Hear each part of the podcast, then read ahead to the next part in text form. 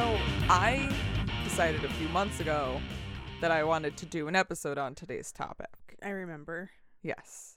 I was like, no, this would be a really interesting episode. And then some shit hit the fan, and she is not currently in the greatest light. Yeah. And she I, did some Twitter fuck ups. yeah, which like worst fuck ups really are the ones that happen on Twitter. Yeah. Which why are we still using Twitter? I don't. Why are we using any social media? Yeah, At all. I just want to bury myself in the sand and never. It's a lot of work. yeah. Anyway, Mm-hmm. so with all the with all the uh the kerfuffle ness Hit the fan. yeah, when the kerfuffle hit the fuffle fan, Yeah. uh, I said, "Oh man, now I can't do an episode on her." And Jeremy looks at me and says, "Why?" And I Why? was like, "Because she pulled some shit and like she's probably gonna be canceled. Or I don't know." That didn't It stop wouldn't- us before. Right, and that was exactly what he said. He said, "I'm sorry, how many garbage men do you cover every week? Why can't you cover garbage women?" Yeah. And I was like, "That's valid. You know Yeah. what? You know what's empowerment? Knowing that like." Women, Women- are strong and can still fuck up and be garbage. Yeah. Actually, definitely. saying it up front, I actually don't think C is garbage, and I have thoughts on the whole kerfuffle Uh huh. that happened. But that's you're gonna have to wait till the end of the episode for that. But if anyone's tuning in and they're really mad at her right now, like Maybe we'll. I calm get your- it. Calm you down a little. I don't know. I don't know. know. Like I don't know. I think I think she has an interesting story, but also like you know, I I would like to address up front. I am well aware that she's a done fucked up. Yeah. So She's been wearing the dunce cap for a a couple bit months, now. just a couple months. Like ooh, Yeah. She's it's it, she's she's trying. She's like got- all of us, she's got smack. Yeah. Yeah. She.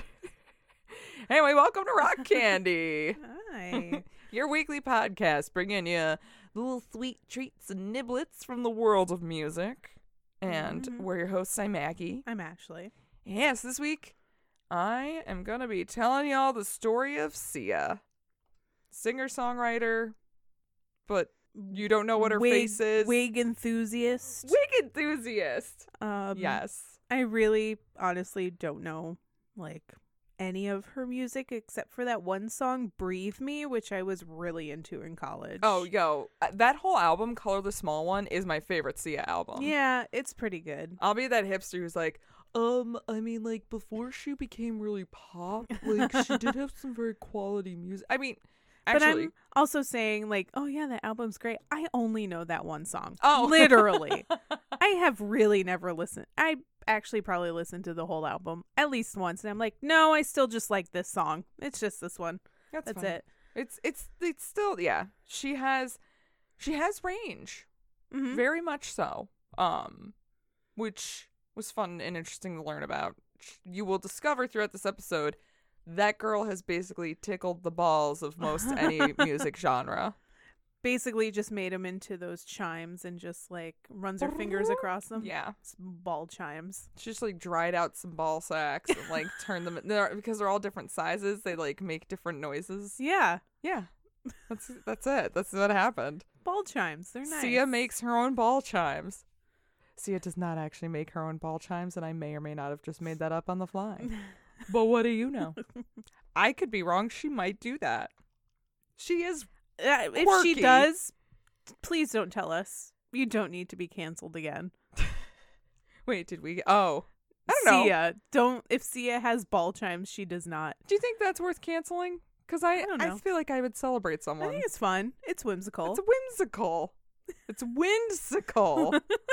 Bowls. uh, Speaking of whimsical, or whimsical really, uh, this week I am drinking an adorable beer called. it is literally adorable. It is like yeah, it's called Kawaii, and it is from our favorite Japas Brewery, the female, half Japanese, half Brazilian run company, uh, and it's They have delicious Yeah. beer.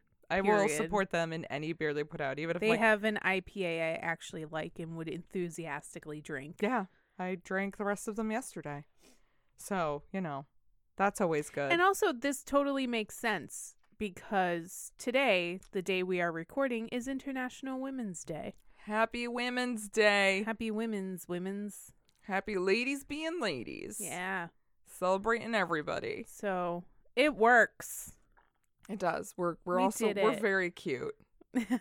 We're so fucking cute. Yeah. Mm. But the best part about this can is that it is a raspberry vomiting rainbows because it's so fucking cute. This is also an IPA, a New England IPA. It's not as good as um the green matcha tea one, Yeah. but it's it's still fine. Like it's it's got a nice light crispness Mm. to it that I enjoy. It does make it for an easy drinking IPA, Napa, if you would. Mm. I, So. s- I say Nipa, but that's me. We've I don't had think this I don't think discussion either are before. right. it's probably not. You're not supposed to make it a word. Yeah, But I'm sure like there's plenty of like beer bros out there like don't just say any IPA, New England IPA. God, no, I'm not going to do that. I'm going to say Nipa And I'm gonna because say it sounds like Napa. because it sounds like nipples, and I like saying it. So suck my dick. I don't Or, care. you know, suck my nipple beer, whatever. Just nipples taste do all like of these hops. things. That's fine. It's actually that's just what dude bros do. They just breastfeed hops out of their nipples. That's what they're for. that's what they're Oh. for. I didn't. I figured it out. Could have fooled me. Well, yeah, we're five minutes in, and we've already talked a lot about nipples Balls and balls. nipples. so maybe we should actually get into today's topic. Okay, that's fair. Yeah, Fair enough. I think we've we've covered our first half of the show's worth of nipple and ball jokes. Don't worry, Nips and balls. we'll That's all we'll we talk we'll, about. we'll do some more. Just You you, you Mm. hold your panties up. I'm constantly pulling my pants up because they constantly fall down. So that checks. All right, All right. So Let's tell me, do it. tell me about Sia. all right. Give me the deets. Many people will tell you they want to be famous. Many performers will say they come alive when they are on stage. Many singers want to headline their own shows. Sia is not many people. Oh, Sia is someone who always knew she had something special and wanted to sing, but once she was faced with the reality that came with success, she realized it was not something she could really handle and ran away from it. Even though she took a role in the background of creating music, it wasn't long until she was once again thrust out into the crowd and asked to showcase her talents again. She took to hiding her identity on stage, but not her uniqueness. it's so very James Kegel's mayonnaise of her. Oh my god, is it? It's very, J- yeah. Okay. All right. He does the same thing on stage, at least when he's with Tool. That's that's fair, but I feel like he'd be a lot more pretentious about it. Oh, it's James Kegel's mayonnaise. He's pretentious about everything. He's gonna tell you about the Phoebe and Archie sequence. But have you? Do you know like know about the Fibonacci sequence? no, please explain it to me. please in mansplain it to me because you great know, detail. Yeah, I like I like it when dudes do that. Thanks. Nothing turns me on more. well, her music, her performances, and her art are so iconic that it made everyone want to know who she is and why she hides. Who is she? And why does she hide? Oh, And that is no simple question to answer. This woman has lived around the world and experienced things, both good and bad. capital T things. Yeah, like honestly, capital T things. Yeah. And some are never going to come close to the things she's experienced. She's a character all in herself, and no matter how you feel about her right now, her story is definitely a journey to be had. Mm-hmm. So buckle up. Mm. Sia Kate Isabel Furler was born on December 18th, 1975, in Adelaide, located in so- South Australia. So that's her real name. Sia is her real name. Also Sagittarius. Yes. Yes, yes. Mm. Oh. Hmm. Yeah, she's a Sagittarius. I feel like every Sagittarius that I have ever met is like um an introvert at heart, but also like With extroverted tendencies. Yes. Yeah. yeah. Our our lovely friend Monica is. Yeah, Jeremy is. Um, I am a cusp, so Mhm. I am the same way. So Mm. yeah, Meanwhile, this I'm makes just, I'm this just checks. balls out Er. extrovert. No questions. Her parents were not married, just dating at the time. She ultimately took her mother's last name, Loen, which I believe is how you say her name. It could be Loan. I'm not 100% sure. She was an art lecturer, and her father, Phil Coulson, is a musician. Phil Coulson is such a very like New York not New York, but like United States. This man is from the United States. My name is Phil Colson. I work on Wall Street. I'm from the United States. and I drink Budweiser beer, but I limit myself to one per night because I love my family. Like, that's that's how I feel. That's how Phil Colson is. well, he's not He's at not- all. Oh, okay. Oh, yeah, no. Oh, is Phil Colson a dick bag? No. He made mistakes. He's he's on the verge of dick bag. He's definitely like got a residency right outside of Dick Bagville. He's got a timeshare, yeah. and he's Yeah. he goes there once in a while. Oh yeah. Mm. So her parents were the members of a band called the Soda Billy Jerks. I'm sorry. The Soda Billy Jerks. Oh, don't forget they're Australian. Still doesn't make sense. That's what I mean. I mean, I listen to Case File, and they talk a lot about Australian stuff, and I'm Mhm. like, I don't know what, that is. what did you just I say? assume a soda billy jerk is like somebody who serves soda to people. Like, I know what a soda jerk is, Right? Because we in the United States had those also. yes. Um, so it's gotta be that. but I right? assume they're just mixing rockabilly with a soda jerk. Oh, that could actually make sense because it was like kind of this weird bluesy mix of music. that makes so- sense but like weird mish weird portmanteau going on here Mm-hmm. Mhm. very they tried they're no professionals like we are but exactly. they tried They tried. points for trying Points to Gryffindor. One could assume that's where her father ended up becoming friends with other bands that would see massive success, like In Excess ooh and Colin Hay from Men at Work. oh oh this He- is like a who's who of australian you know 80s pop artists I know. And in michael hutchins who Oh. oh Oh, whew! I got a little, I got a little, little hot there. Actually, he was such good friends with Colin Hay that Sia would end up calling him Uncle Collie because like, that is he was adorable. always around. i feel like he was probably a very fun guy to hang out with a very fun adoptive uncle Yes, I feel like yeah. She she has nothing but fond memories of She's like, Colin yes, Hay. Uncle Collie, I do come from the land down under. she does though. Growing up, Sia was constantly surrounded by these artsy types. From artists to circus performers to anything in between, her childhood was anything but normal. At a fairly young age, she decided that if she could also get involved in the arts, her parents would love her more. that is so upsetting. Yeah. But- Sia suffers from probably the worst imposter syndrome I have ever seen a human being this have. completely makes sense. Yeah. Mm. Wow. Yeah. Girl. Shame was something she felt at an early age, whether it was from unrealistic standards she set for herself or just her shy, introverted nature. She felt the need to overcompensate, and that was how she began to develop the tried and true defense mechanism self deprecation. Yay. Mm-hmm. So she's always ragging on herself yeah. and putting herself down. Despite these feelings, Sia still wanted to be a performer and initially had her sights set on acting. She would put on plays for her parents, creating characters with silly voices and have bits of singing and dancing as well. And her parents very much encouraged this side of her, especially Phil being a musician himself. Mm-hmm. But as Sia got older, she noticed a change with her father. Um. Yeah. Phil, better known as Philby in the local blues circuit, Okay. he would go out and play gigs and when he would come home after late late nights Mm-hmm. after many drinks and joints he was a bit different he would be angry and as sia would recall he was scary Mm-hmm. like scary angry the next morning he would tell his daughter he was sorry about stan's behavior last night giving Stan. his drunken alter ego a name I'm sorry. stan Stan. so when he comes home drunk and high and angry and yelling and getting violent, that's Stan.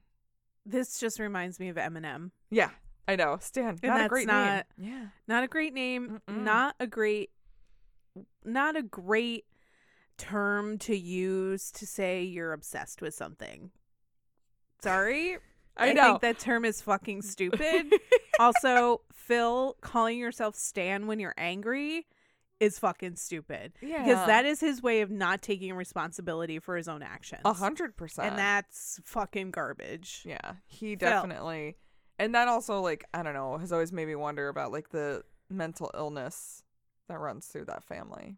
Yeah. But I digress.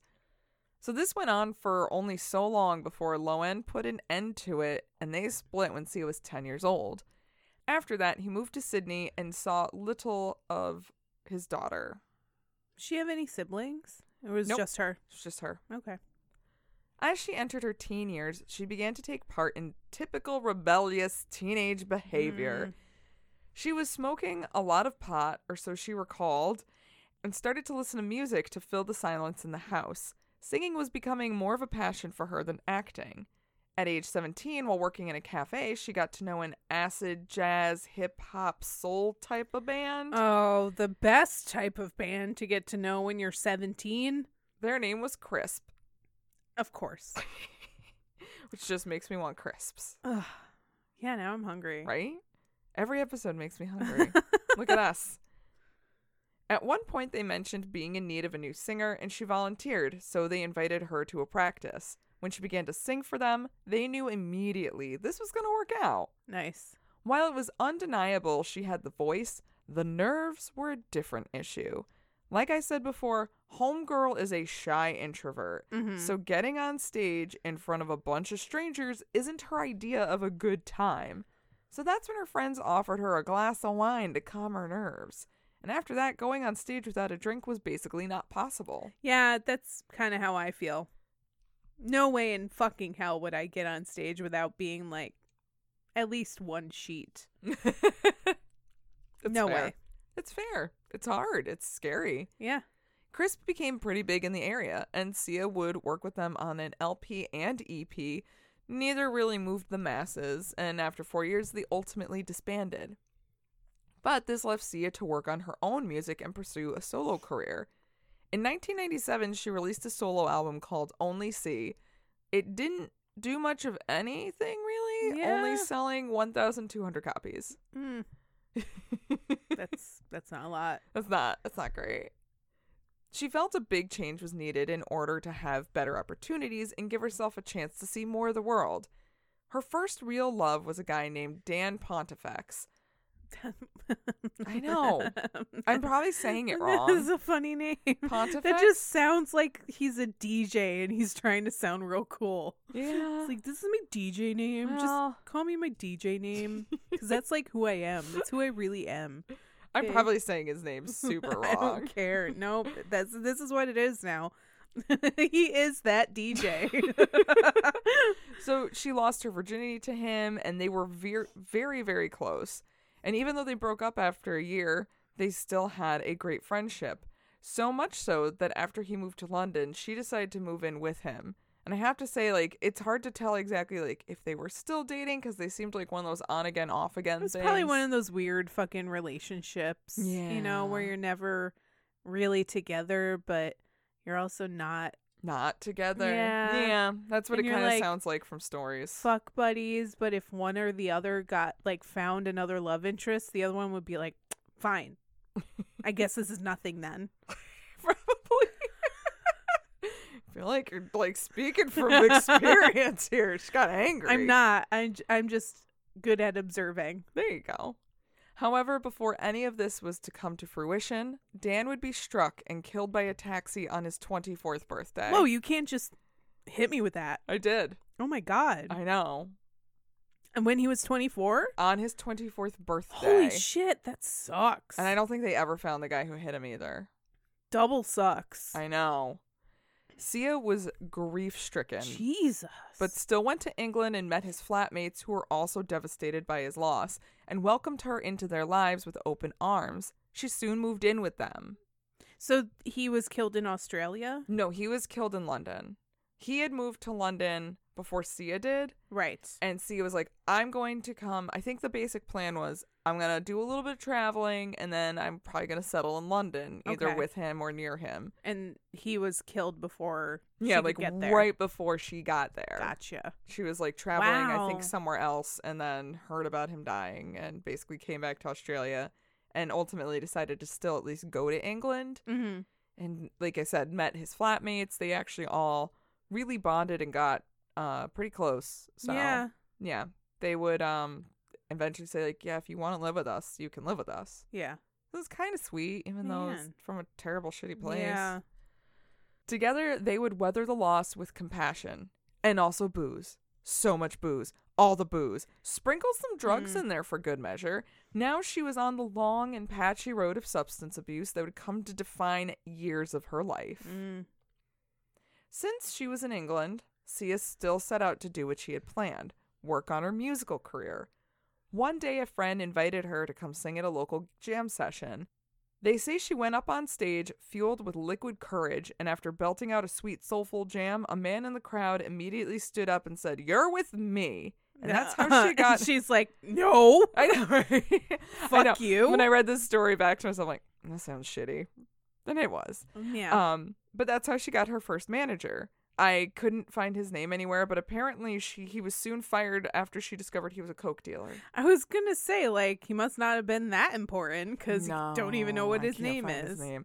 But yet still he had connections that opened a couple doors for Sia. She got herself a spot doing some backup vo- vocals for the band Jamiroquai. No shit. yeah, Oh, shit. Wow. Although apparently those tracks were never released. Oh well, of course. Yeah, right. What up, Jamiroquai? I still, I still, I'll still vibe to their shit. More like Jamira quitting on Sia. oh my god, get out. soon after, she would catch the ears of a British group called Zero Seven, who would soon ask her to provide vocals on their debut album. The album Simple Things did quite well in the UK, and the single she was featured on, called Destiny, would peak at number 30 on the UK charts. Not bad. Not bad. In 2000, Sia got herself signed with the label Dance Pool, which is a subsidiary of Sony Music. The next year, she would release her technically sophomore album. Hmm. It's called Healing is Difficult. The first single released, Taken for Granted, reached number 10 in the charts. So at this moment, her voice was getting quite a bit of Yeah. work around the airwaves. Yeah. England was knowing what was up They were. They usually do. more than we do. Yeah. We're quite stuck in our ways. Mm. The album was a deep look at Sia's grief, especially with her dealing especially her dealing with the loss of Dan. The lyrics in the opening track Fear go, quote, and sometimes I worry my boyfriend might die. My first love is already dead. Yikes. Yeah, it's whoo, it's a heavy album. It's Yeah. good, but it's heavy. Yeah. It's a lot.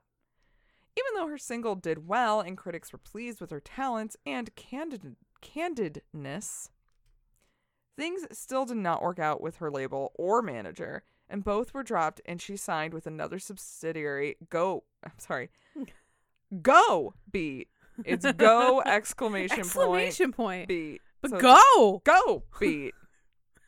Sorry, that's silly. Yeah. What are what are these names? I don't know, British, but they were uh, they're a part of Universal Music Group. Okay. A couple years later, she released the album Color the Small One, and all the tracks were co written with the help of producers and even American rock star Beck. This makes sense. Yeah. Yeah. Yeah. What? Wait. When was this? What era of Beck was that? This was like mm, mid aughts. So like bef- before Epro. Oh, I don't know. I'm I'm I'm, gonna not say super- somewhere like w- kind of relatively close to Epro, which yeah, this makes sense. It was like 2005 ish. Yeah, I'm gonna say yeah, I'm gonna say that's the era. Okay. Correct me if I'm wrong, but that's what I'm gonna say. All right. I will agree with that sentiment. Yeah, this all makes sense because I was pretty into Epro at that time. All right. I like I re- I actually really liked that album. I'm not a big Beck fan. A big Beck fan. Not a big Beck fan. I'm a, I'm a moderate Beck fan. Yeah, I like him. maybe we'll do an episode on him someday. That should be fucking interesting. Oh, That should be fucking interesting. but we are not talking about Beck. We're talking Okay. about Sia. She began to hone in on her songwriting style. When presented with an instrumental track, she would just sing a bunch of gibberish to create the melody and let the words come to her as she sang it. And as she would keep going throughout her career, so many people who have worked with her. Like, it's kind of amazing to watch her work because she just like gets into a zone and then just can shit out a you song. literally see a song manifest itself in Yeah. real time. She's very talented when it comes to that. A series of singles were released, and while most managed to drop within the top 100, Nothing very big happened with them, and once again, Sia was left feeling disheartened that she wasn't doing better. In 2005, over a year after the single's release, Breathe Me was featured in the season finale of the HBO show Six Feet Under. When first released, this song only hit number 71 in the UK charts. But after this, when it got played on Six Feet Under, the whole world was finally catching on to this amazing voice. I mean, Six Feet Under had some pretty good music in it. I never watched it. I didn't either, but I remember like hearing about like the soundtrack or Oh, Okay. whenever something was featured on it, it was like a big deal. it was a big deal Oh, all right. on on MySpace and whatever. I don't know. the song was written after Sia attempted to take her own life by overdosing on Valium. After taking 22 pills, she went to sleep Jesus. only to wake up and discover it was not as easy as that. Yeah. Later, she would say you can only commit sleep on Valium, but I don't think that's true. So please don't take Valium on on subscri- prescribed. Just don't. I'm pretty sure you don't do it. And it- I'm pretty sure you can overdose on it. So just don't. Don't it's do a it. Class 1 or class 2 narcotic. Um you can overdose and die on it, Yeah. especially if you mix it with alcohol. So don't fucking do that. As we continue on this episode, I I like Sia. I find her charming, but don't ever take medical advice from her because I think she doesn't understand how She- drugs yeah, work. no, like the reason they are classified as narcotics is because they can kill you. Yeah. I mean, her- Period. once in a while your body just knows to fight back and if anything it just probably woke her up and said yeah no get up puke you no no right. not it, doing this it really depends on what your body really wants to do Yeah. Mm-hmm. at that point. So sometimes it will work. Sometimes it's like, nope, get the fuck up and puke us out of here. yeah but either way you know please don't overdose on valium Just don't do it. just don't do it thank you the single would be re-released and become a hit over here in the us it would sell 1.2 million copies Sia was finally seeing the success she was striving for however she was not prepared for the baggage that came along with it Yeah, being a celebrity sucks. Yeah, she's discovering that. Mm. By now, we know this singing siren is not really big into being center stage. Touring was not something she was interested in doing. But we also know that this is pretty much expected for any musician. A Which fa- is kind of bullshit though, because like it's not really expected for every musician. Right. And there are some musicians that can really get away with not touring ever. right. But it's mostly male musicians that can get Mm. away with not touring. I think it also depends too on like the level of money and success Right, you're looking for. Because I kind of feel like because male musicians still get more promotion, they still get Mhm. more press, they still get more interviews, more magazine covers, more everything like that. They have more of an ability to um be stay-at-home musicians. yeah, you know they don't have some of them don't have to tour so much well, I mean, slight spoiler, but Sia will find workarounds as well. right but she probably had to do a hell of a lot more to find those Oh yeah. Oh yeah. Well, this was a fact her manager, David Enthoven, was sure to point out to her. And even though she agreed to her obligations for live shows, she was not cooperative when it came to promoting the tour. She hated doing the radio interviews, the 15 minute spots, bullshitting the same questions over and over again with your morning commute radio DJ. fucking sucks sucks. I especially when cannot you have to imagine. like do interviews with all those shitty fucking morning Humans. djs Oh my god. weenie in the butt Weenie in the butt. Through all of this, Sia struggled. Her anxiety and depression worsened, and her main coping mechanism became drinking and drugs. Later in interviews, she would admit that when it came to drugs, she would try anything except heroin and meth. oh Here we are. day one Day one, no heroin incident. well how about that thank you sia Yay. Thanks, Sia. She didn't even realize that she was an addict because everyone else around her was the same way. She believed it was just how every musician dealt with their issues. Even sex became something she would be somewhat addicted to.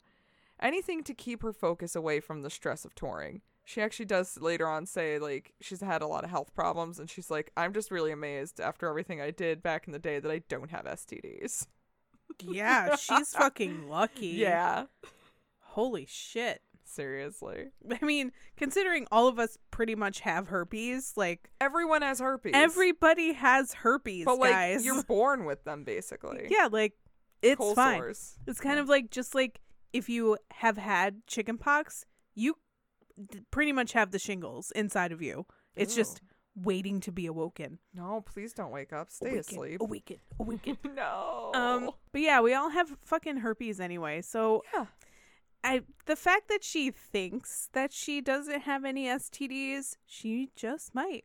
She don't know. That's true. There's a part of me that doesn't blame her for falling down this classic trope. At this point, she was becoming recognizable to the public. One day, she was having lunch with a friend who was giving her the terrible news that they had cancer. Soon after this bomb was dropped, a fan came up to Sia and asked her for a photo. Jesus. And she was like, Yeah, I think this is it. I think I'm done with this bullshit. Fan Yeah. Shit. I totally understand Right. Because it's like, you can't get too mad at the fan. They don't know what just happened. But then also, it's like, that. But it's like I'm going through a thing. Yeah. Can you just not? Yeah. I yeah, I can't even imagine. With that, the fear began to affect her worse than ever before. She said that was enough and no longer wanted to be recognizable in public. She longed to have her private life back. On stage, she began to dress herself and her band in all black with masks. She hoped this would make it harder for people to identify her on the streets.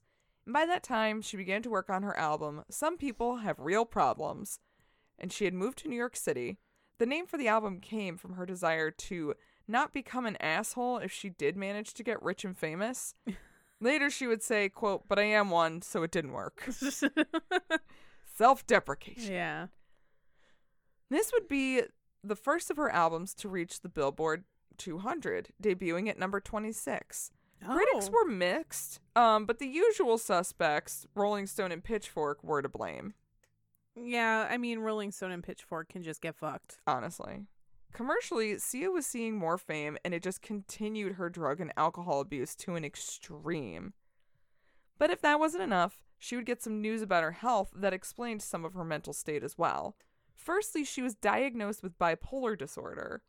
Years later, in interviews, she would say this was caused from to- smoking too much pot when she was a kid.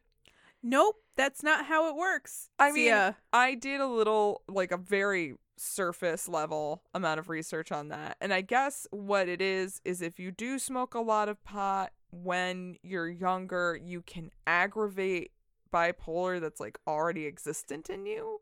okay, but it's not a cause. No, it's that's DNA, honey. Yeah, it's just, you know, an aggravating factor. Yeah. And I mean, quite frankly, with her dad's whole, you know, Stan personality, it's like, I mean, that's why I wonder what the family, you know, mental health is like. Yeah. Despite getting treatment for that, she was still dealing with high anxiety and paranoia.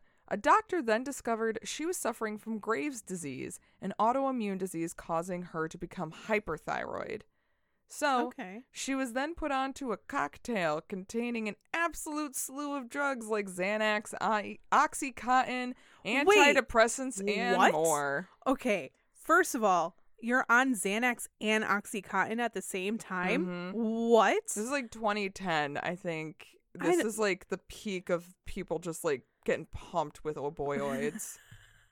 Peak big pharma. peak Just- big pharma. Um but also like it's like and she's still drinking and everything else. this is so bad. Mhm. Why would you do that? Mm-mm. But also like what the fuck do you need the Oxycontin I for? don't know. That's for that's like for Pain. people with extreme pain. Graves' disease can cause some pain. Um, hyperthyroid can definitely cause like joint pain and stuff. Hearing all of this, it's really hard to believe that Sia was still busting her ass on the regular to make Yeah, music. how can you? I don't know. How how you do this? Well, probably because she had such crazy anxiety, she was just always awake. Yeah. Yeah. Not just for herself, though, she was also making music for others. She was approached by Christina Aguilera to help write ballads for the pop star's sixth album, Bionic. This was the first time any mainstream artist approached her. Really? Mm-hmm. Yeah. Because this, whole, I have always had this impression that Sia has been a uh, an artist making music for other artists like for twenty fucking years. Same. But, she was making her own really? music for a while, and it wasn't Oh. until around the late aughts that she even discovered that writing music for other people was possible. right? Yeah. Because like when she became popular, when people rediscovered her, basically, Mm-hmm. everyone was talking about her like she's been this songwriter like she's been the fucking diane warren of like art the new millennium or something this whole time Mm. I think Huh, I think that's people crazy. do unfortunately discount her earlier years doing music. yeah they really do It sucks, but I mean, hopefully more people look into it now. I don't know. Happy to work with Miss Aguilera, Sia wrote a few tracks that were featured on the final product and assisted with vocal production. Clearly, this team up worked out because a year later, she was asked to write a song for the soundtrack to the film Burlesque, starring both Christina and Cher. For that, she wrote Bound to You, which would be nominated for a Golden Globe for Best Yeah, Original Song. what? Yeah. well good for her it was the only good thing that came out of burlesque Yeah, I think so. June of 2010, Sia released her fifth album, We Are Born, and fans saw a drastic change in her style. i mean it's true we are born We Are Born. Her normally slow, jazzy soul ballads were taking a backseat to quick tempo, upbeat dance tracks. And this was probably due in part to listening to much more dance music, thanks to her relationship with JD Sampson, member of La Tigra and Men. latigra Yeah. Their story is Wait. it's a pretty dated. It's i'm pretty sure i'm pretty sure jd was the one i had a crush on when i was in college yeah. yeah But super cute this is great because their story is a pretty dated meet cute if I've ever heard one. You'll love it. I would love it. I know you're going to love it. So Sia discovered JD on MySpace.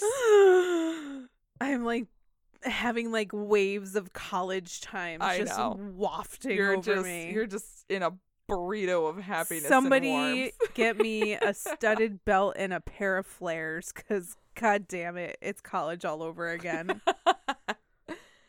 Well, so she saw her profile and thought, "Oh, he's cute." And then after a little more research thought, "Oh, she's cute." the two had never met, so Sia needed to think of a good way to get in the same room. mm-hmm. She decided to hire JD to DJ an after party for her.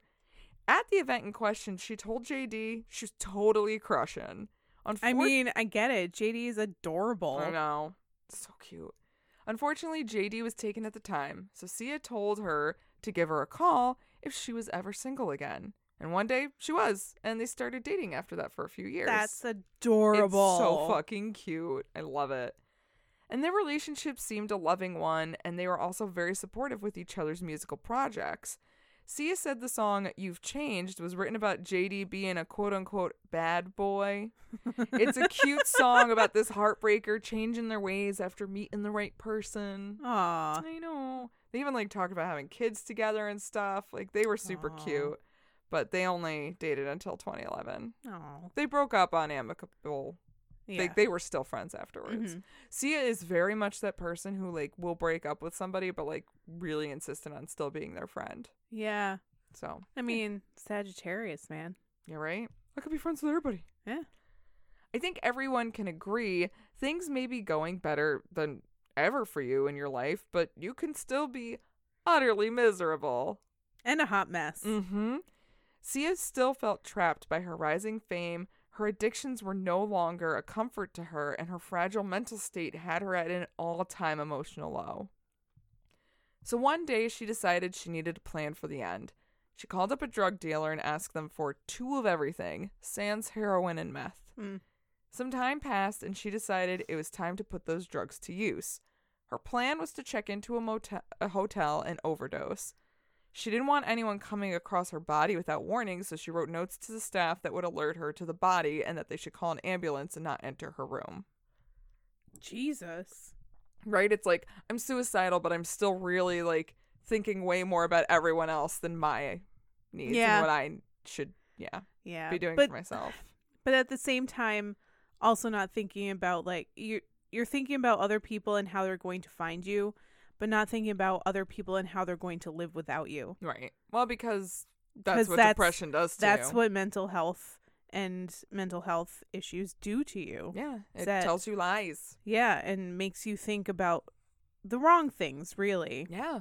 and you know eh, i'm not gonna get into it So she penned a letter to her dog walker asking them to please take her two dogs who were her fur babies. see like that's the thing like she will write a letter to a dog walker And be like, Can you please take my dogs? right and like make all these plans and make sure everything is like laid out but it's like it doesn't fucking matter Yeah. it doesn't matter because everybody's life is going to turn upside down Yeah. it doesn't matter how much you plan that's going to make you feel better and you justify your think- reasoning for doing this And you think like this is gonna make it easier on Yes. everyone else. It doesn't It's make anything not. easier. It's not though. The fact that you are gone makes everything horrible. Yep.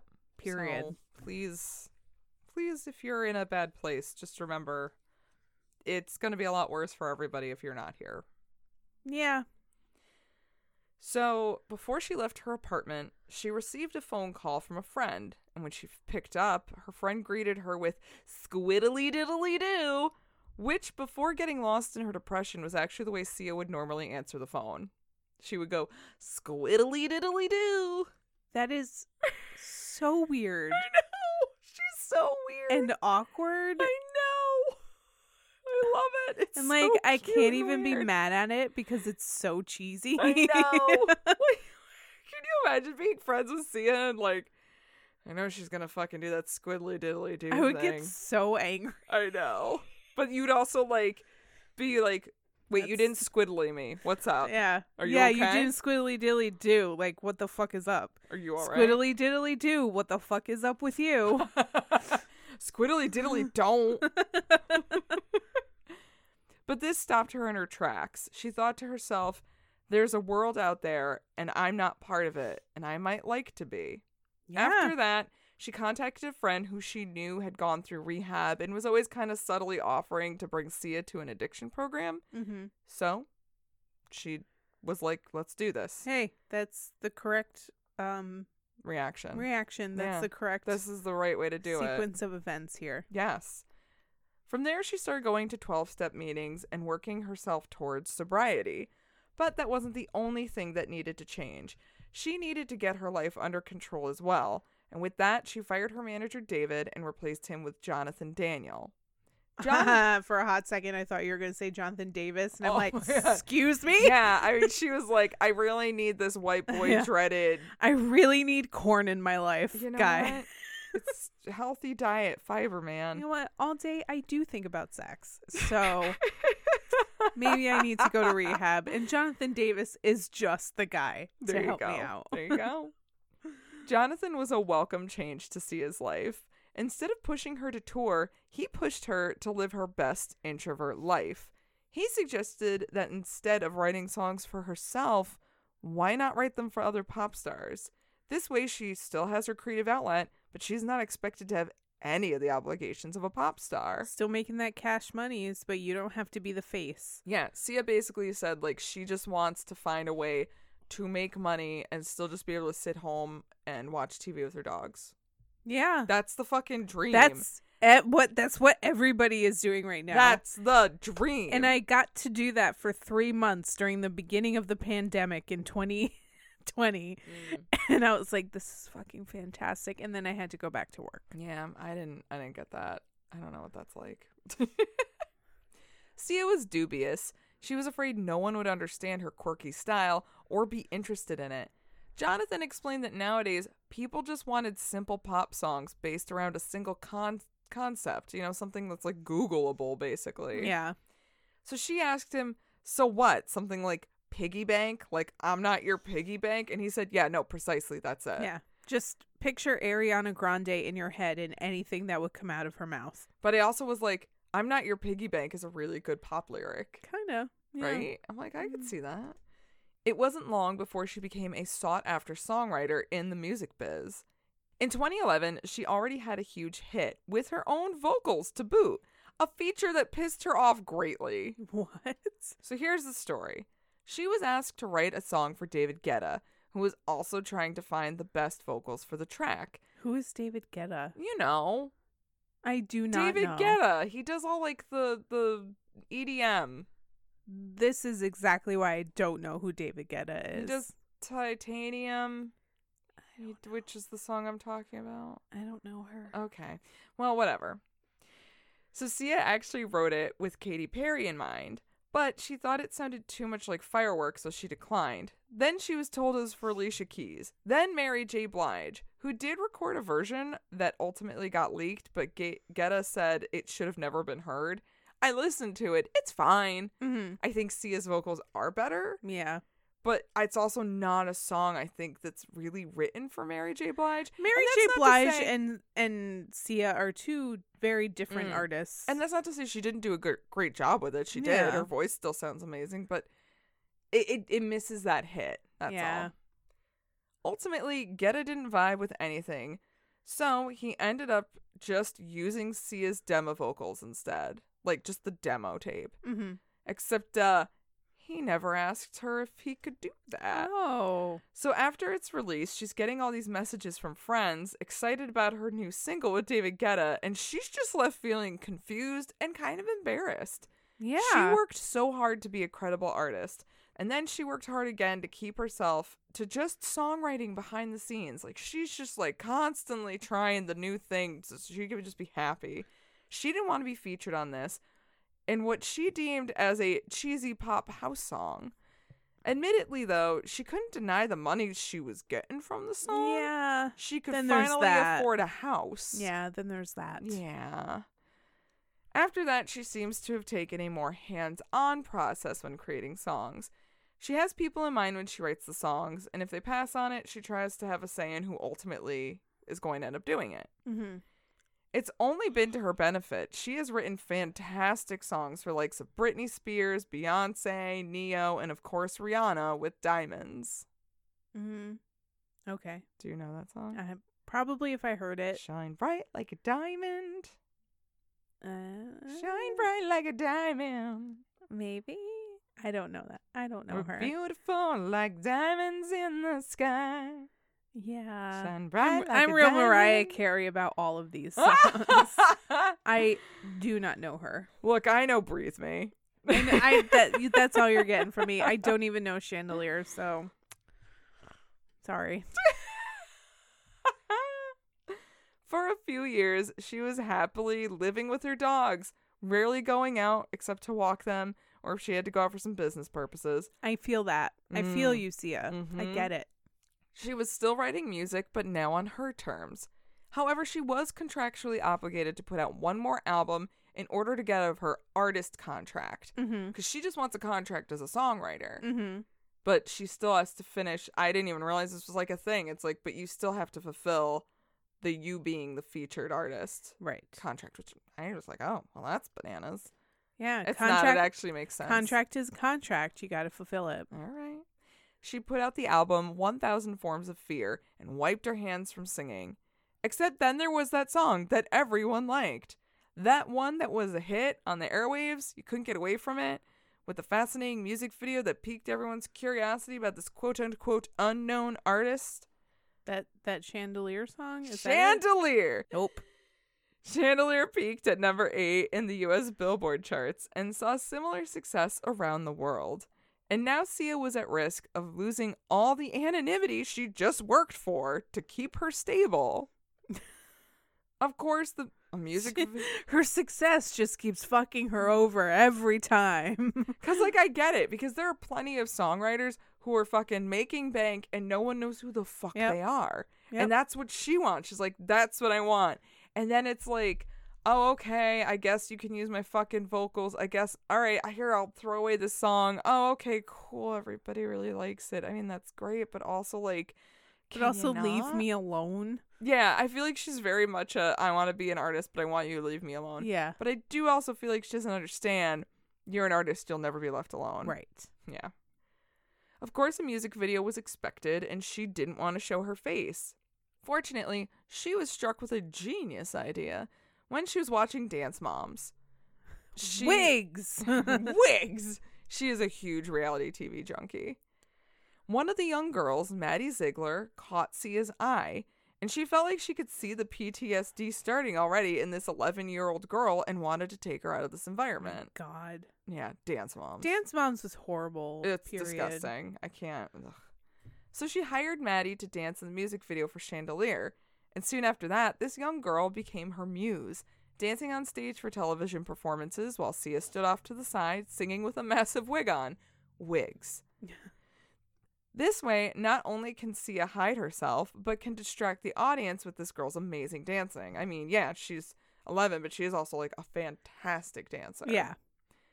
The two have become something of a mother daughter relationship. Sia has gotten some criticism for hiring such a young girl to perform, accusing her of putting the same stress on Maddie that Mm, she's had to go through. No, because like first of all, Maddie was on Dance Moms. You should be angry about the fucking Dance Moms people and Mhm. what is it, Bravo that I think I it's, think Bravo, that airs this show. Yeah. That's who you should be fucking mad at. If Maddie wants to do this and it's fun for her and she's having a good time, let her fucking do it. exactly. And if Sia is actually like having a mother daughter kind of relationship with her, then obviously she's looking out for her and wouldn't put her into any stressful situation that she wouldn't want to be in. So shut the fuck up. This is not a thing. She actually stopped Maddie from getting on a plane to go see Harvey Weinstein. Holy fuck. Sia is doing good things with this girl, okay? because like she apparently Maddie was asked to go to like a meeting with Harvey Weinstein, something about a movie or a No. TV show, No. and Eh, Sia and I no. think even Maddie said to Sia, "It feels weird and off," and Sia said, "If you don't feel good about this, then g- don't go do it. I don't think you should get on that plane." So she did not. Listen to Mama Sia. Yes, that's right. Weinstein was sending out a private jet for her. Mm. More like a private flying fuck palace. for an 11 year old girl. Ugh. Like, She was a- That's I think she was disgusting. like um ex- for You an know what? It doesn't extremely matter. underage yes, girl. for an underage girl for any woman you know what? for anybody, any person Anybody. anyone. Anyone. Anyone. Like Harvey Weinstein shouldn't be around anything. No, Not even he a fucking, shouldn't be around a fucking broomstick. Like, just. Yeah. Don't. Nothing. Just Nothing. don't. No. No. Don't no. Thank you, Sia. Thank you for doing Yeah. that. And even Sia herself has questioned, you know, and thought about her motives and worried about Maddie's health. But this girl seems to be more than happy to be out of that dance mom crap and performing with this pop star. I would be too because Dance Moms is fucking horrible. Seriously. They clearly share a close bond, and as Maddie has gotten older, she is still frequently seen by Sia's side, both on and off stage. She's 19 now. Oh, wow. So, I mean, she's. God, that was so long ago. I know. Oh, But like she she's capable of making her own choices, yeah. you know? So just got to respect it. Controversy got a controversy though. Mm. When Sia's music video for Elastic Heart came out, she cast Maddie alongside Shia LaBeouf to dance. Oh, no. Oh. Wait. Out of the Just wait. frying pan into the fire. oh, But my just God. Wait. They did a dance fight in a cage with both wearing nude suits, and many accused it of having pedi- pedi- Why can't I say it? Pedophiles. Pedi- Pedophile. pedophilic. pedophilic. Pedophilic. I don't. You know what? I can't say it because it's gross. Pedophilic. Pedo vibe. It had pedo vibes Yeah. apparently because it's like a an, a full grown man and a young girl. But I mean, I've watched the video. It, it it's not sexual in any way, but I can understand why some people would be uncomfortable. I get that. And But I- uh, also Shia LaBeouf. Well, I think mostly Shia LaBeouf. Shia the Beef is just oh, Sia immediately apologized that the video upset viewers. She really intended for it to portray the two sides of Sia that are always at war with each other. She didn't want to trigger anybody. But also Maddie was of age. No, no, no. This was when Maddie was like 13, 12, Oh. 12 or 13. Elastic Heart Oh. came out in like 2014. Oh, okay. 2013. I'm sorry. Take that back. Pump the She was- brakes, roll she it was, back. She was young. She was, I would say, still prepubescent. Yeah. or maybe just pubescent. I don't know. But now that I've brought up the beef, it should be noted that recently it came out that Sia apparently dated this guy later down the road. This came out just last December when, Did she? well, yeah, apparently Wow. it was secret. because this came out Mm. just last December when FKA Twigs went public with her story dealing Mm-hmm. with sexual assault and battery at the hands of the beef while they were dating. Mm-hmm. Sia supported FKA and shared her story I of do when remember hearing this. when the beef conned her into having an adulterous relationship with him, and I'm pretty sure it was while he was dating FKA Twigs. yes, Because like they talked about it and they like figured out like when it was happening and like, oh fuck. yeah, FKA Twigs didn't she talk to other people that he was having relations with Mm-hmm. Yeah. while they were together, and all of them realized, yeah, this guy is a fucking piece of shit. We need to band together. Yeah, I mean at this and point support Sia's each other. basically like he's a pathological liar and he's sick and he needs help. Yeah, I'm really glad to see that the women that he was using I've are banded together. banding together and supporting each other instead of doing the typical thing that everybody wants them to do which is fight and, and, hate fight each other. and claw each other's eyes out in a cat fight, which is just so fucking stupid. yeah. No, they need to support each other, and they're doing that. and that's yeah, that's it's it's a very heartwarming thing to see come out of such a shit scenario. good. yeah, So I'm glad. Hmm. She was also going to cast him in the lead role of her film Music, but as she realized how toxic he was, she sacked him and ended up ca- casting Kate Hudson. And hold your butts about music. I'll get to that. This isn't this isn't the time. Throughout the aughts and into the t- 2010s, Sia tried to have a relationship with her father, but this was no easy feat as he was clearly jealous of his daughter's fame. what? Mm. So you're not even proud. You're fucking jealous. So, according to on, Sia, Phil. and Phil denies this, once she offered to be on one of the records he was working on, and he gave her a big fat no, telling her, quote, it's my record and you're not on it. Dick. Yeah. Sobriety gave her a newfound confidence, so she decided to start writing him letters, calling him out for leaving her when she was just a kid, and making no secret of her resentment towards him. Yeah. It took a few years, but slowly Phil saw how much he fucked up with his daughter, and since then they have built a relationship back up. Mm. And there's You know what? pride now, and there's, there's No. you know, I'm s- I'm still convinced he is the jerk of the soda billy jerks. So he's the jerk of the soda Billy jerks. I'm gonna be the Billy. I'll be the soda. I'm the Billy. I'm the jerk. oh, I fucking love it. With the success of her sixth studio album, Sia had no choice but to embrace her stardom. She would do it on her terms, though. Touring isn't really something she does.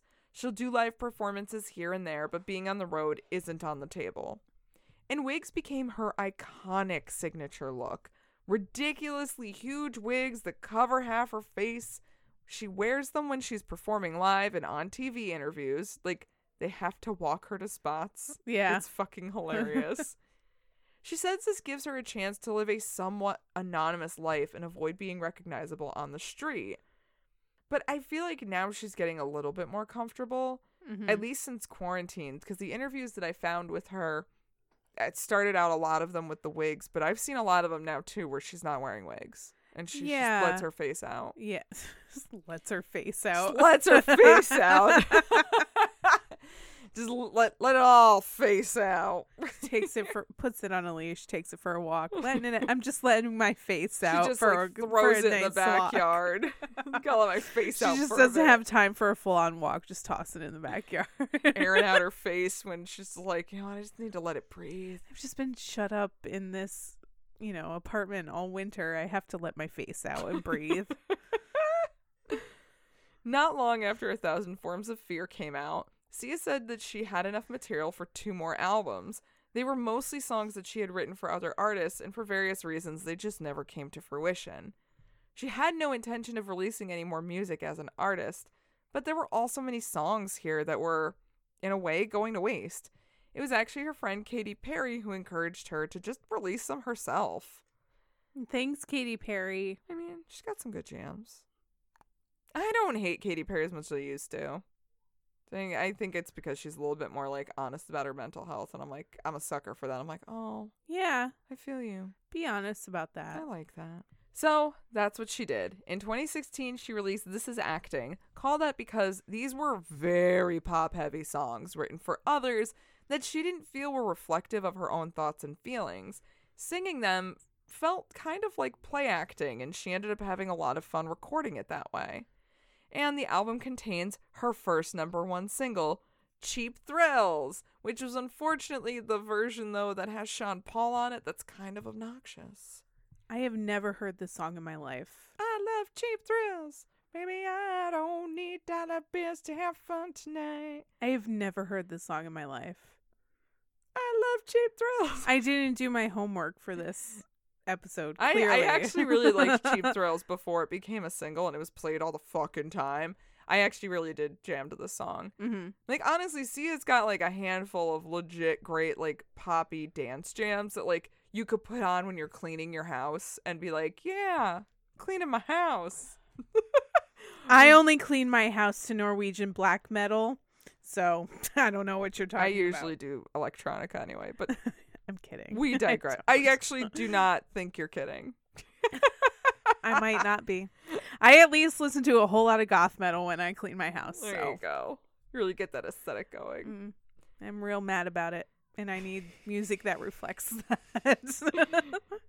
Even though this isn't really what she wanted, Sia does seem to be handling it better than she did before. Instead of falling back into old habits, she tries to stay on top of her mental health, which led her to discovering that her bipolar diagnosis was incorrect. oh, A couple years ago, she revealed that she suffers from a neurological disease called neuralgia, which affects her nerves and causes like chronic pain in her face. that makes sense. Yeah. And on top of that, she has Ehlers Danlos. It's a disease that affects the joints. Also, on top of that, throw on a nice acute case of complex PTSD. yeah, this makes sense. Yeah. Yeah, I kind of feel like in the early 2000s when like doctors really understood that mental health was a thing, Mm-hmm. um and people started realizing like ah something's wrong here and I need to figure out what it is. Mm-hmm. There was a big rush to diagnose anybody and everybody with bipolar disorder. Mm. That was like the blanket term. That was like the IBS of the Oh My gastrointestinal God. like IBS and uh bipolar diso- Yes. disorder were like on par with each other. It was like the blanket diagnosis that you could just toss anybody under, throw a bunch of drugs at them, fixed, all done. yeah. And it's like, no, there's a lot of like deeper issues going on here that yeah. deserve a, a closer look and a better diagnosis. Yeah, I think doctors are getting a little bit better about taking their time and being more patient Yeah. with diagnosing. Yeah. So, but credit where it's due, Sia is open about all of her issues and will talk about her life as a way to reach out to others who may also be going through similar things. Mm-hmm. You know, she's very encouraging, especially with like the gay community, and she just wants, you know, everyone to feel comfortable coming out she's very open about her mental illnesses and her struggles and like all the shit that she's had to go through so that other people can see like you know you can work through it Mm-hmm. I, and so I, I don't know i do like watching her in interviews because she just seems like a regular person who's just yeah no this you know let's talk about it and if she gets a little uncomfortable she's like "Ah, i'd rather not talk about it and then Yeah. she just moves on she's not a bitch about it or anything she's just you know whatever she was on howard stern and howard stern made her cry because I he was fucking hate Howard But, Stern. like, it was it was very interesting because all it do- all it is sometimes is like when people compliment her a lot and like tell her how talented she she gets upset like again this is what I was meaning about like her really bad imposter syndrome like she really doesn't believe yeah. that she has talent or worth and I think that's just something she's still working through Mhm. but But also, I hate Howard Stern. I mean like, yeah just I'm not as, trying to like- give him credit I would just Yeah. mean But Howard Stern is garbage. Okay. but she does try to keep some things under wraps. Mainly her two sons, who she adopted a couple years ago, at the ages of 18, as they were about to age out of the foster care system. What? Apparently, she saw them in a documentary and it broke her heart to hear their stories, and she just wanted to help them. So, a year later, one of them has already made her a grandmother, and she realizes that it's her job to keep their business out of the press. uh, So, she adopted two 18 year old boys. That is like what? She always wanted to be a mom, but she did have a marriage to Eric Anders for a little while, filmmaker, and um that didn't last. She basically doesn't feel like relationships are something that she's going to have long term commi- term commitments for, but she always wanted kids. Uh huh. And for her, it's like she's at this height of fame, like she can help other kids. So when she saw these kids aging out of the foster care system and about the shit hand that they've been dealt with, she was like, I can come in and I can help them. I have the resources, I have the money. They can live better, comfortable lives and don't have to just be thrown out in the streets because they aged out of a fucking foster care system. Mm-hmm. So, and she's very active now with Black Lives Matter because they're they're her kids are boys of color, Mhm. men of color, I should say. They are grown ass adults. I Yeah. shouldn't call them boys.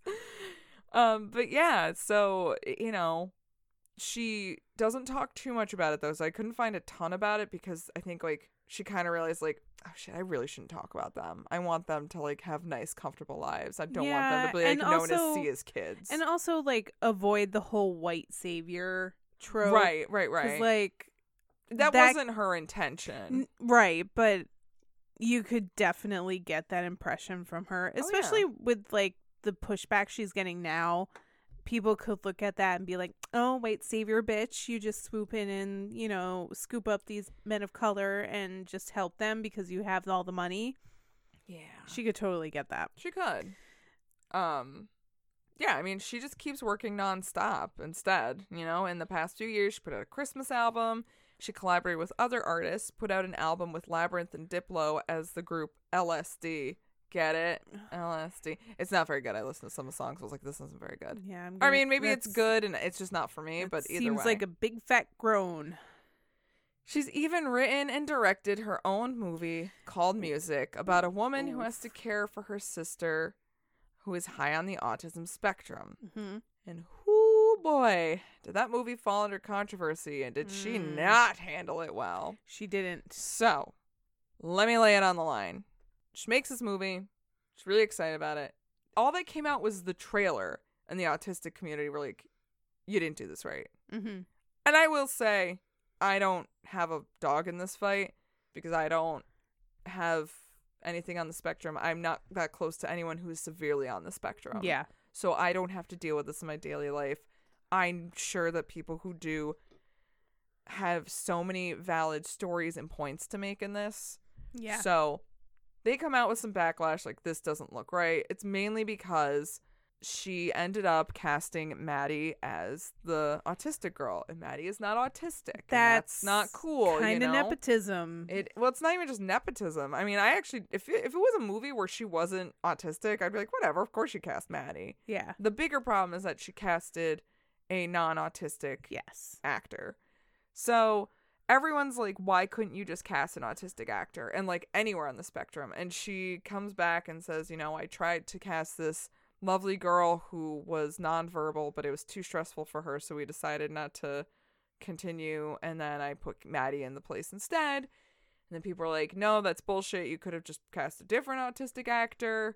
And, you know, she just went to town saying, you know, basically, you guys don't even know. And I worked really hard on this. And it was a passion project for her because it was based on a friend that she has who is on the spectrum Mm-hmm.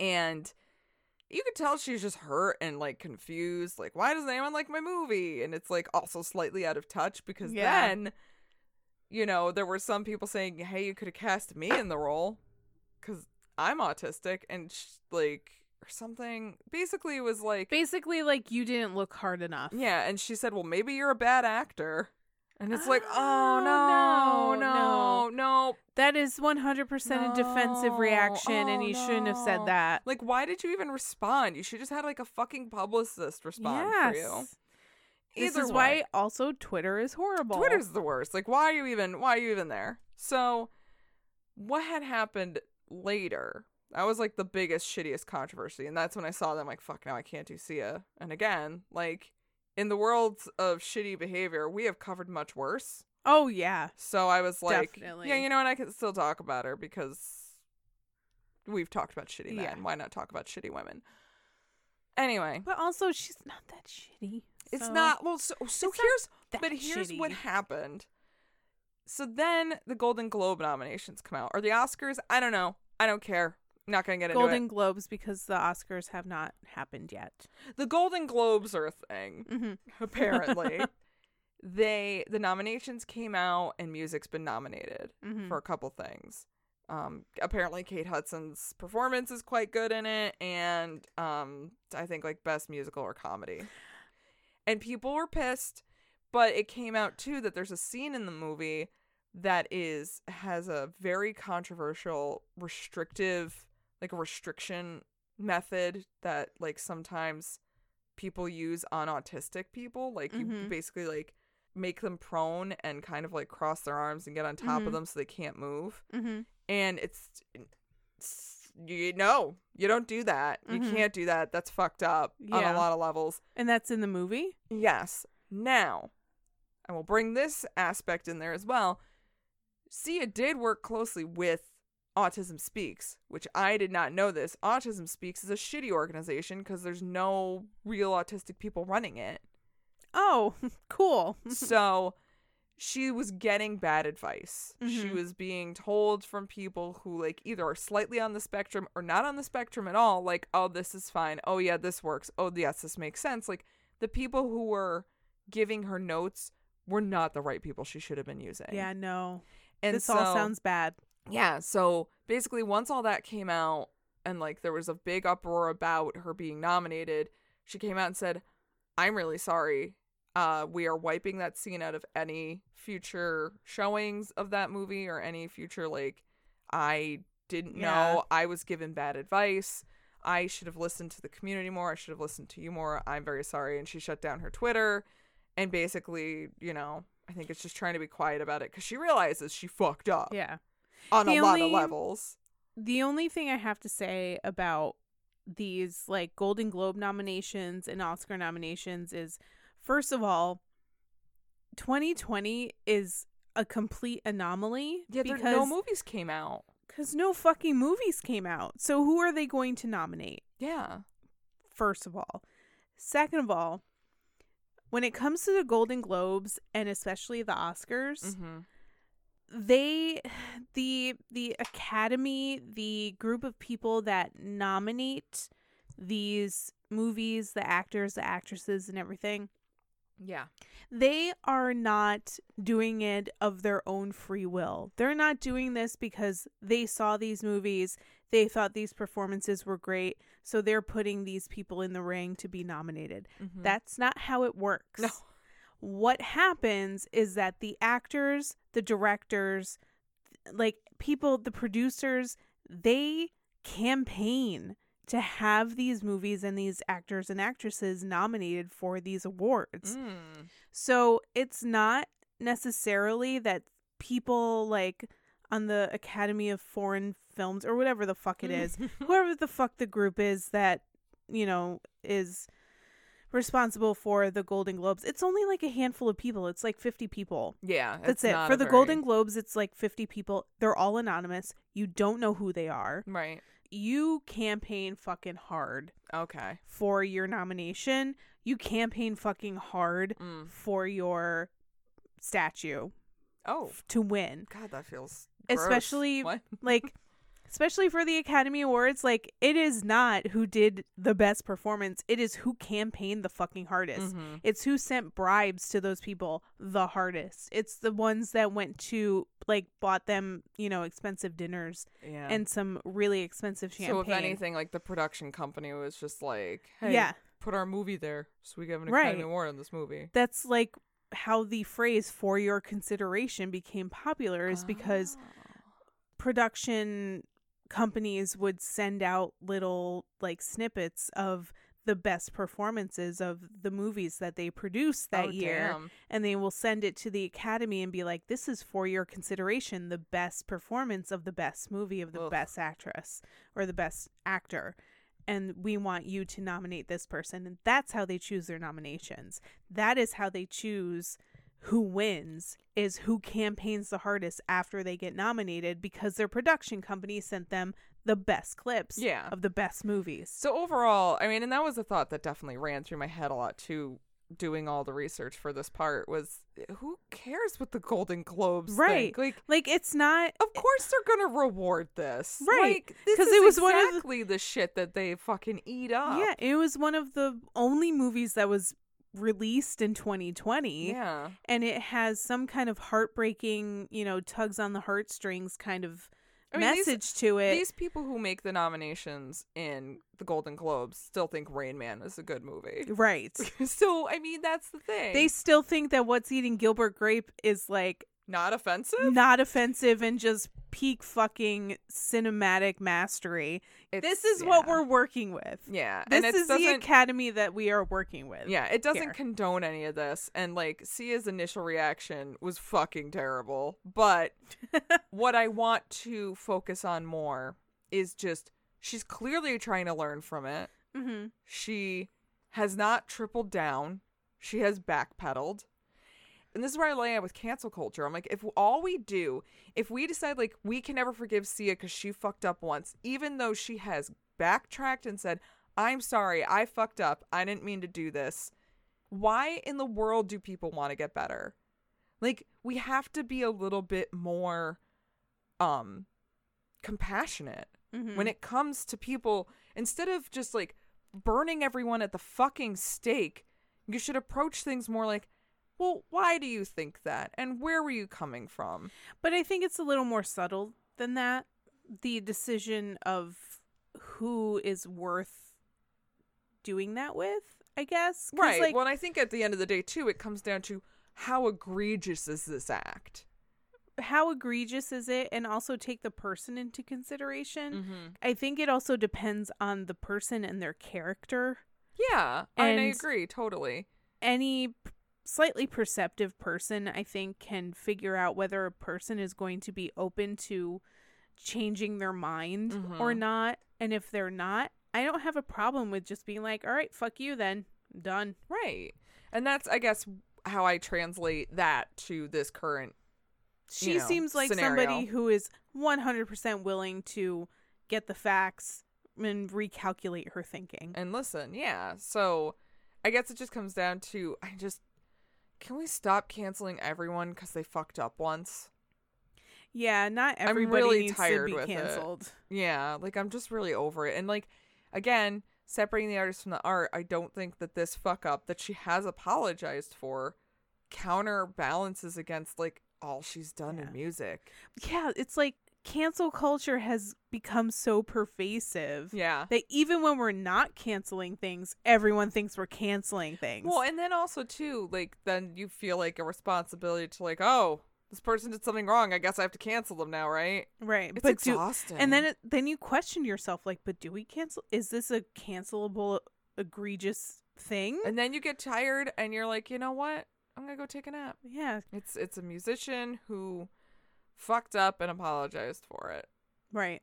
i don't know anyway I'm- also, I'm, nobody's forcing you to watch the movie, so no just don't watch the movie Just don't, don't watch support it. there you go Yeah. anyway i'm fucking over that we've done it we talked about it it's Yep. over Yep. so that's it. yeah here we are with me being like yeah well we can talk about shitty ladies i'm like i actually don't even think sia's shitty Yeah, and after like reading her She- story like she just is a lot she very much could have handled the backlash oh better. yup Absolutely. but I think she realized, oh fuck, I did a fucked up thing. yeah Um, shouldn't have reacted that way. I'm sorry. yep so anyway we're moving on Yeah. overall sia seems to be a person who is forever stuck between doing the things she loves but also living the life she wants she will never be a private figure again she's paying the price for fame but she won't stop trying to find a balance between the two She strikes me as one of the few people in the music biz who tries to be her authentic self and wears her heart on her sleeve. Sometimes that gets her in trouble, but she tries to learn from those missteps too. That's called being human. She is a human. She we are born, Yeah. we are. and all of these experiences clearly make themselves known in her music, which has changed so much from her days of singing in pubs down under. She's a pretty amazing talent, able to write songs in minutes and run the gamut of genres. There's probably at least one Sia song out there for you, and that's not something you can say about most artists. yeah. So give her a little credit. Yeah. I agree. Mm-hmm. And also shine bright like a diamond. Mm, okay. Chandelier. Breathe Me, Chandelier, Diamonds, I know suck uh Che- See Ya. cheap thrills. oh, but a bum bum. Sean Paul why? But yeah, that's my story on Sia. She is still a presence. She's still doing music and making it known.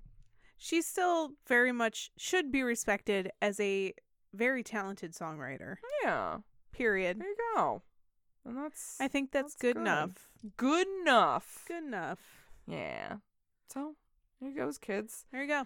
Yeah. Thank you guys so much for listening. Hope you appreciated it and learned something. Maybe have a little new appreciation for pop music, or you're like, God damn it, this was terrible. Fuck you guys. And I'm like, it is what it is. Yeah. Pretty much. Uh, but yes, if you enjoyed this and want to get in on other episodes that aren't pop, because we this is probably one of the most modern episodes we have. yeah, honestly. Yeah, but we talk about a lot of old people too. You can head over to our website, www.rockcandypodcast.com, and you can get old episodes. You can toss us an email if you feel like it. You can also follow us on our social medias. We got Instagram, Facebook, and Twitter. So Yeah. go and hit us if up. you want to give us some of your money, that would be great. Money's cool. Um, you can do that at Patreon, which is patreon.com slash rockcandy podcast. And depending on how much money you get or give us, depends on what you get in return. But also speaking of Patre- Patreon, we have a new patron. Yeah, we do. Yay. Bow, bow, bow, bow. Danny B, thank you so much Danny B. for your hard earned cash. We, appreciate, it. Love you. And you have some stuff coming your way. so, So, you better- hopefully I will remember to fucking mail it. Yeah, because hold I on to your butt. Hold on to your butts, cause you know You're getting it's stuff. gonna, it might be a while. I'm butt sorry. stuff. You're not getting butt stuff, No. but you're but you are getting stuff. Oh. yeah. Is that All too right. far? Too far. We're punchy, and I think that's. I think we're good on this Yep. now. But uh, yeah, why don't you guys come back next week for another story, another, another lady story happening? More ladies, more stories. yeah, I much know. ladies, more stories. Yeah, it's- 'cause that's what we're doing right now. Fight us. Not Anyway. gonna. All right, cool. Happy Well, International Women's Day. yeah, way to be ladies, ladies. Way to have vaginas and or not. or not. you know what? Way to You way know to what? feel like a woman. Yeah. Hey, You feel you like feel a woman. like a woman. And Way that's to- great. Way to Shania Twain it all over in this place. Hell yeah! and with that, party on, Ashley, Party on, Maggie. and party on, you crazy kids out there. I come from a land down under. Do do do do do do. I do come from a land down under.